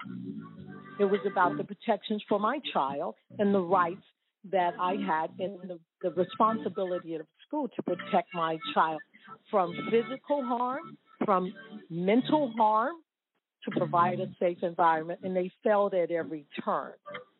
So that's something we can get into at, at another time uh, deeply because I'll make sure you have my contact information. The other thing I is, please take please take our information down in terms of our website. There's a wealth of resources on our website for you to be able to access. There's no charge for any of this that I'm talking about, okay? So let me share some very powerful information with you. Now, you are homeschooling your child, correct? Yes, ma'am. Um, The school is K twelve. Okay. So the school is responsible for providing you with all the resources you need to homeschool. Are you aware of that? No, ma'am, I did not. Okay, so we'll talk off this call. And we'll provide you with the information you need to make that request of the district to provide that. That's from books and school supplies, all of that. They're responsible for that. Your taxpayers' dollars paid for that, by the way. Okay? So I want to uh, get a little further into uh, the topic at hand. Uh, this is a very powerful topic. Unfortunately, it is a public health problem. It is and it's something that uh, culturally is taken lightly, unfortunately, in certain districts around the country. And Texas just happens to be one of those districts, unfortunately. And uh, culturally, Texas is one of those states. We we raise our children, boys and girls, to be rough and tumble. However, there's a, a, a thing that goes on in the minds of particularly boys that you know uh, you know you don't tell, or if you're hurting, or if you're in pain, and it also has transferred over into our girls as well, unfortunately. So I do want you to know that the unfortunate thing is that the statistics are just so profoundly gross around the nation when it comes to bullying behavior. And as much as the parents might want to do something about it, not just the parents who are uh, have the children that have been affected by bullying behavior, but the parents who have the children that are the bullies. So let me tell you why they're gravely infected. You ever hear the term hurt people hurt people? Yes, ma'am. That's why I say I feel like it's taught at home sometimes. Well, maybe not taught, but it's learned behavior. Through osmosis, it's learned behavior because if the children are being affected by aggressive behavior at home and they're witnessing it all the time, this is how you get what you want. Maybe one is- spouse is, pardon me? Yeah, let me interject here, um, and I Sure. think what we can what we can do, um, and I think the information, Jazz, that you're that you're relating is valuable. My concern is that I think you got a, a lot of information that I don't want Heather to uh, miss. I would like to. We are just now texting uh, Heather your contact information, uh, so you Okay. guys can have a discussion um, offline, so we can um, give her all the resources she needs. I think you're you're definitely a true resource for her, uh, given your experience that you have. I want her to have that information. You guys maybe set a time. Um, I know Natalie is on this call as well. She's listening. I want to make sure we do condense that uh, a little bit for her. Uh, and what we're gonna, how we do, if that's okay with both of you guys. I think you guys have a lot to discuss. Um, unfortunately, time wise, sometimes we're a little bit against the clock as we uh, face our final segment here of this show. So I want to I want to be respectful, uh, Jazz, to you and to Heather that that information can be uh, gathered and some time be set aside for this very important issue because it is a critical one. Uh, would you both agree with that? Oh, absolutely. Yes, I appreciate it. Thank you. No, no, very welcome for that. And what I'd like to do, first of all, is salute um, Jazz and, and, and Heather here. Uh, this is an ongoing issue. I also, uh, uh, Jazz, would uh, I'm going to go to your website myself. I intend to be on the call in the morning with uh, with Heather and the and the administrators there at the school. I will rehearse myself into the laws of Texas uh, for bullying. And that way, Heather, when we approach these folks in the morning, I believe that she, as Jazz so beautifully said, that is the ammunition uh, that we have in our arsenal uh, to fight this issue. Would you agree with that? Yes, I do. Oh. And uh when I did tell the story about the bullying, you know, we were talking about the kids ish part of it, but Yes. she had also been bullied by one of the teachers that were at the school as well. What did the teacher and that do? was just looked over. Um, the le- the teacher would um, call her out on the fact that um, she has to take medicine for her ADHD and her bipolar, and she would make comments in front of other students as to, "Oh, it looks like Natalie took her pills today because." You know she's she's doing right. She's listening. Or Natalie finished her assignment good. That means she took her pills today. Natalie, you're not listening. Did wow. you not take she your just medicine today? eight. Wow, she just violated HIPAA and ADA laws. I mean, there's Those so many laws that were violated there. And this teacher not only has done that to my child, she's done it to other children before too. And when I approached the principal about it, I was very aggressive and angry. And I was forbidden to be pretty much forbidden to be in the same room with her without the principal or somebody else being in there because I told him I was about to really strangle this woman. She she really I mean, she really embarrassed my child in front of all these other students. So then these students had ammunition more to make fun of her even more about it. Well, And, and, think this teacher has now actually been put over the special ed children. And I just feel like, I, yeah, this year she began a, to be a special ed teacher, and I just think to myself, did they just put her over those kids because those kids don't have a they don't have a way to voice their opinion and their their concerns? That's how I That feel. is- Is like maybe that because she had so many she had so many problems with so many parents. There was a parent that actually attacked her one year, tried to attack her down the hallway one year because of it. this is this is listen. Uh, this is why the problem is out of control in the schools. When you have adults, teachers doing things to put flames, if you will, to the fire, and and, and, and increase this type of stuff with other kids. If a teacher says that, they're bullying. She should not have a job. She should not be working with any children because now you But it goes back the- to who they are. but we're going to deal with that. That's unacceptable. There's no other thing I can say about that. And as as Jazz just said, I'm sitting here thinking what she just said. HIPAA violations. You do not. It's not your job to announce medication or pills that a student is on. That is absolutely reckless. We're going to deal with those issues. I can assure you of that as an advocacy organization.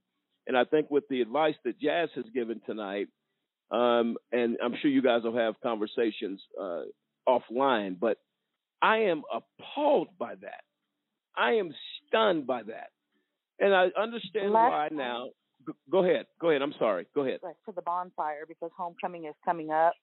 Mhm. And a student approached Natalie at the bonfire and actually told her that that teacher and another teacher in the ISS room were actually discussing Natalie. And Natalie doesn't even go to that school anymore. That that teacher who made the comment about her pills had made a comment to another teacher talking about, yeah, well, we got a certain student um, that is not in this school anymore. Her mom homeschooled her because she pulled her out because she's being bullied. Unbelievable. I am. Jazz, what are your thoughts on this one? So one of the things uh, that you should definitely do, Heather, most of everything you're saying is going to be considered hearsay unless it's documented. So as you get in conversations with people, uh, you can say, "Hey, just send me a text," you know, uh, or text them versus a verbal conversation. Because if it does come down that you have to bring forth a motion or a suit uh, against the district for failure to protect, and you can name the, the teacher, believe it or not, and the district as well. You know, all of those individuals will be held liable. Uh, so you want to make sure you continue to clearly document. Otherwise, everything is just hearsay. I don't know if you ever watched Judge Judy, and not to promote that show, but one thing she's always said: if you do not have documentation, none of it will matter in any court of law in any state in the United States. So you want to make sure you document every communication. And when I Well- say to you, the award that uh, I was granted uh, on behalf of my child was significant. Absolutely significant. So you want to take heed to this advice. Uh, No, I- we used to establish this foundation uh, for the protections of others' rights. Well, I'll you tell know, you this. So you want to do that to protect Natalie. I'll tell you this. Um, it sounds like Heather, you got somebody that's definitely in your corner with Jazz. I have no doubt about that. I am going to respect. I know Jazz, you said you had about 20 minutes to spend with us. I know we're coming to our final segment. I'd like to give you guys an opportunity, each of you, Jazz, to tell our listeners how to get a hold of you if they're experiencing these things. All of our shows are archived at ajcradio.com, so many people uh, will hear this show um, and they'll go back and play it again and again and again. So I want you to be clear, Jazz, on the information of people that are dealing with bullying. How do they get? How do they contact you? We'll start with you first. Okay, so uh, my foundation is FSP Against Bullying, and that's also the website. F is in Frank, S is in Sally, P is in Paul, againstbullying.org. Uh, when you go to the website, there's a wealth of free resources available. I also want to indicate if there's anyone that is uh, troubled by suicidal ideation, or be it the individual directly or indirectly, there is a national suicide prevention hotline that is 1 800 273 8255. If you're currently in crisis for any reason, dial 911. Don't hesitate. The other thing I want to leave you with is to say to you, be incredibly proactive to protect yourself, your family, and your loved ones around bullying. When you go to our website, you'll find a host of things that illustrate what parents can do, what individuals who are being affected by bullying directly or indirectly, what educators can do, reporting processes, policies to put in place for their schools. All that information is on our website. And uh, thank you so much. Well, Jazz, let me say this, and Heather, I'll come to you here in a moment. I cannot tell you how honored we are uh, to have a young lady with your resume, if you will, to grace our show tonight and give the knowledge that you have given to our listeners uh, tonight. I cannot tell you how much AJC Radio and the Just Cause organization thanks you. It's, my, it's my hope that we will work together as a partnership uh, to achieve this goal, that that's to save the lives of our young people. I hope you're open to that. Oh, absolutely, absolutely. I look forward to working alongside uh, everyone involved in this program, and uh, we will be in touch very soon. Definitely so, Jazz. You have a good rest of the evening, and thanks for joining us tonight. Okay. All right. Thank goodbye. you so much, Jazz. All right. Thank you. Okay, Heather. Um, she's going to be a strong uh, support, I think, of information that can really help you. Um, and um, did you have closing thoughts? Or Natalie wanted to say something as we uh, not hold you too much longer tonight after being on this show. I just appreciate and I feel so um I feel honored that you guys reached out to me to um have me join your show tonight. I really really appreciate it and I I just feel honored that you guys are there to and offering to back us up and help us out because I've tried to do as much as I knew how to do and I feel like I was just banging my head against the wall and that I was just at a lost point. I didn't of giving up pretty much, not knowing Wow. where to turn or what else to do. And I just appreciate you guys so much for um having us on here and um my Facebook page is um Stop Bullying in Our Schools. Um and if anybody wants to um join our group we we do, we have to approve the approval first but we do daily approvals and uh just to be a support system for one another No, hey, listen, we appreciate you. Our research team as well will be sending things out. Uh, they will, you will get invitations directly from me uh, to join that group as well, um, as well as our Facebook um, uh, research team as well. They'll be doing the same. And is Natalie still with us? she is Yes, sir. Yeah, well, listen, Natalie, it's been a pleasure to have you on our show, and uh, I look forward to working with you to help other teens that face some of the things you face. And all I encourage you to do is to be strong, uh, hold your head up, and go forward. Never look back, and you'll have us. We'll, Yes, we'll, we'll, we'll be here for you. Okay? Yes, sir. Thank you so much for everything. You're very, very welcome. I believe Miss Wright had something to say to both of you as well. I just wanted to say hi to Natalie. I got a chance to speak with Heather today, and I was very touched by your story. And uh, your mom had made a comment on the show talking about um, you not having friends. I want you to know that you have a whole room of uh, friends from A Just Cause and AJC Radio. It's a big group, and we're all fighting for you. And never give up. Well, let's let her hear. Everybody, a round Thank of applause you. for Natalie. Let's give it up. And, Thank uh, you so much. Yeah, for uh, everything. it really means a lot. Yes, and you mean a lot to us, and that's uh. But I promise you, the support will exceed this room. We are here, and we hold your hands up in the middle of this fight. I promise you that. Okay. Yes, sir. Thank you. Okay. Take care. And Heather, um, please give me a call in the morning. I believe Miss Wright has sent you my information. Um, and tell them you will have a conversation with them with your family advocate. Put me on the line, and we will have a discussion. Okay. Yes, sir. Thank you so much. Okay. You take care. Y'all have a good rest of the evening. Okay. You too. Have a blessed night. Bye. All right, you too. Take care. And there you have it. Uh, Natalie and Heather Martinez uh, fighting the fight. And AJC Radio and the Just Cause is in that fight with them. This is AJC Radio. We'll be right back.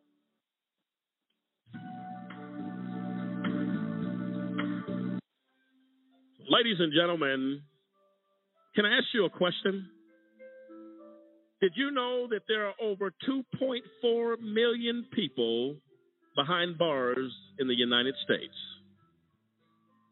I'll ask you one more question. Were you aware that that is the highest number of people behind bars in the entire world?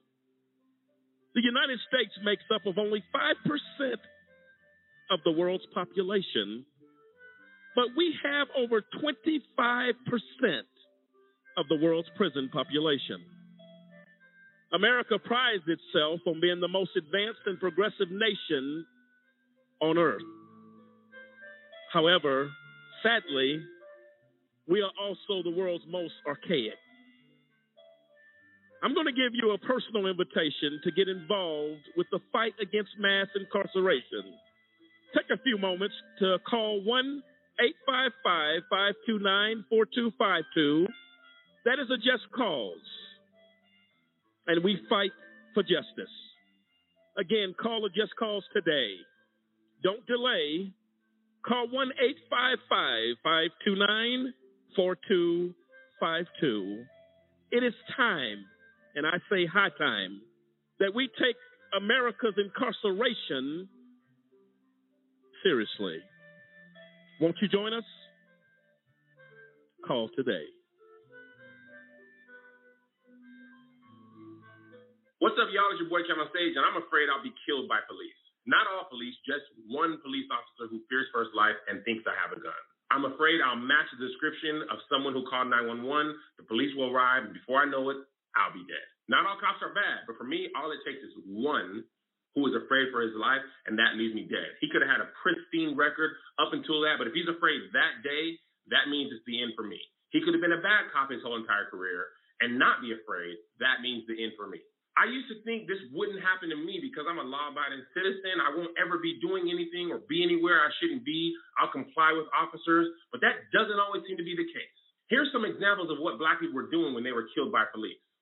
Selling CDs outside of a supermarket, selling cigarettes outside of a corner store, walking home with a friend, missing a front license plate, riding a commuter train, holding a fake gun in a park in Ohio, holding a fake gun in a Walmart in Ohio, holding a fake gun in Virginia, calling for help after a car accident, driving with a broken brake light, failing to signal a lane change, walking away from police, walking toward police, running to the bathroom in your apartment building, walking up the stairwell of your apartment building, sitting in your car before your bachelor party, holding your wallet, not wearing a seatbelt in police custody, attending a birthday party, laughing. The thing that makes me most afraid is I'll be afraid. I don't know what I'll do if a police officer has a gun pointed at me and is shouting instructions. I'm afraid I'll move too fast, too slow, not fast enough. I'll reach for something he asked me to reach for and he'll think it's a gun. I'm afraid I won't be calm. And me not being calm could be the end of me. I'm afraid that I can die in front of my wife or children or both. I'm afraid my children will be somewhere without me and suffer the same fate. I'm afraid the police officer will be in plain clothing, so they won't even recognize that this is a police officer and they don't respect him and treat him like the authority he is because they don't know he is. And here's what's going to happen if I die. People will comment on a post about me, and here's what they'll say. If he would have just done this, he would be alive today. If he would have just done that, he'd be alive today. All you have to do is listen to police and you'll be fine. If he would have just listened to the officer's orders, he'd be here today. If you care so much, why don't you care about what's happening in Chicago? What about black on black crime? Don't you care about that? The media will find the worst picture of me to use. And since I don't have any brushes with the law or mugshots, they'll find the most menacing or intimidating photo they can use. They won't use any of my wife or children or my family because that doesn't tell the story that they want to tell. Tomi Lahren will get on TV and tell them it was my fault, or Glenn Beck, or Sean Hannity, or Rush Limbaugh will get on the radio. Fox News will have a field day with me. They'll say we don't have all the facts. The video doesn't clearly show. You don't know. What if he was? It looked like he was. You can't tell clearly. We can't see what's in his right hand or left hand. You don't know what the officers were feeling. The NRA won't protect me or protect my death, even if I say I'm a licensed gun owner and I tell the police officer that when he pulls me over. The video will be posted all over the internet in a matter of seconds, and whether or not you want to see it, you will see my dead body lying on the ground, or a video of an officer shooting me, or me dying live on Facebook. And then people will say it's not about race. We're all one people. All lives matter. And then life will go on. That's the scariest thing. After a while, life will go on. The officers may or may not get arrested. More than likely, they won't be convicted. More than likely, they won't even be indicted. And before you can totally mourn my death, it'll happen again. That's why I'm afraid. You're broken down and tired of living life on the merry-go-round. And you can't find a fighter. But I see it in you, so we can walk it out. Move mountains. We can walk it out and move mountains.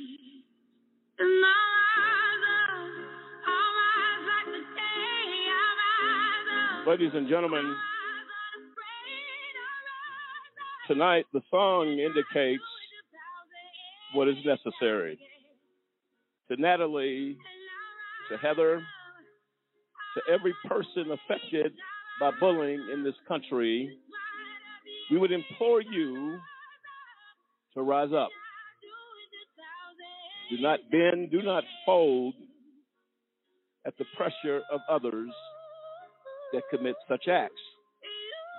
Rather, use it as a motivating tool to make a difference.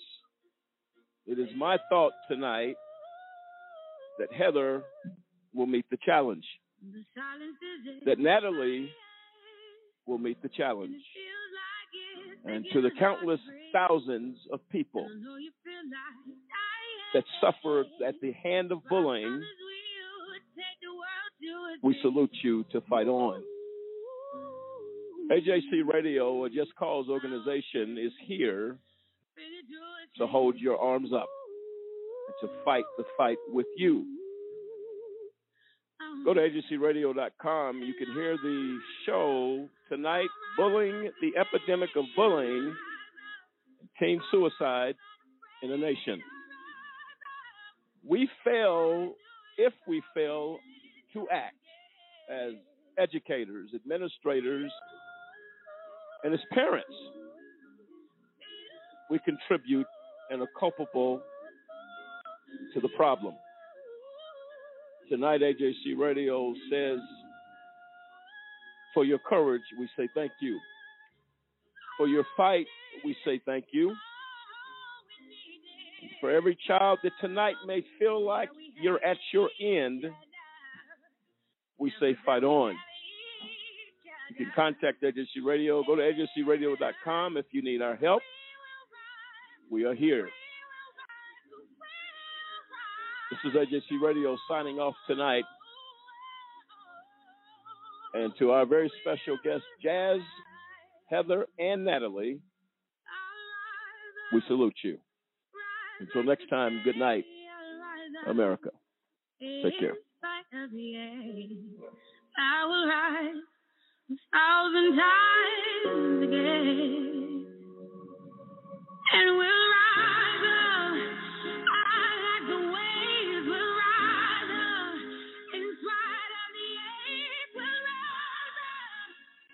And a very special thanks to Adrianne, the soldier in the fight as well.